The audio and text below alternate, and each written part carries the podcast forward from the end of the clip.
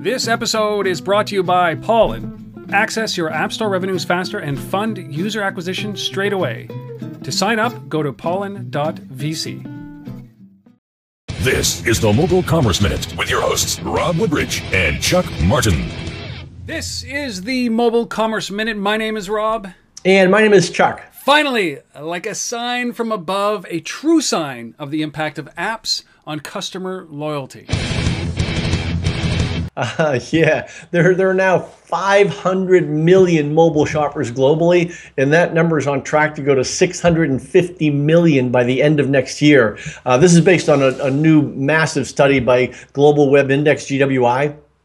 And while while the, the percentages may not seem high in terms of a, quarter of adults using shopping apps, for example, uh, the number e- equals like 375 million people. I, I, mean, these these are really big numbers. Uh, the GWI Insight report is based on interviews with 170,000 internet users across 32 markets. Um, and this, this study is conducted in quarterly waves. In, in each each one has a global sample size of more than 40,000 internet users. So this is not a little study. This is a, a big global snapshot, of, uh, ongoing snapshot of, of where mobile is.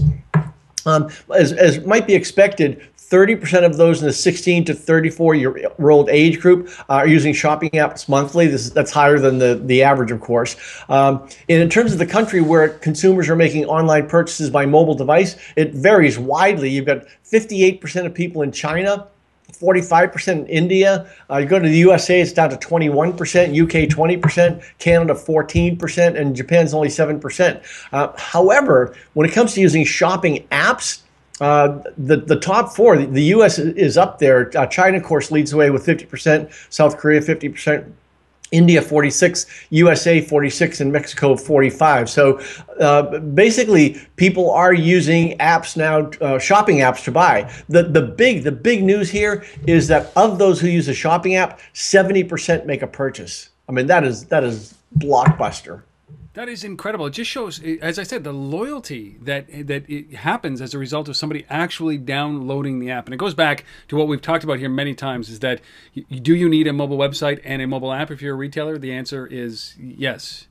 Yes. Both. Well, not only that, if you can get them to download a shopping app, they're, they're going to buy from it. So th- th- there's there's clear incentive to go apps, uh, even though even though most people are still using mobile websites for commerce. If a retailer can get someone to download an app, they're going to make sales through that app. Don't forget to come back for our next episode.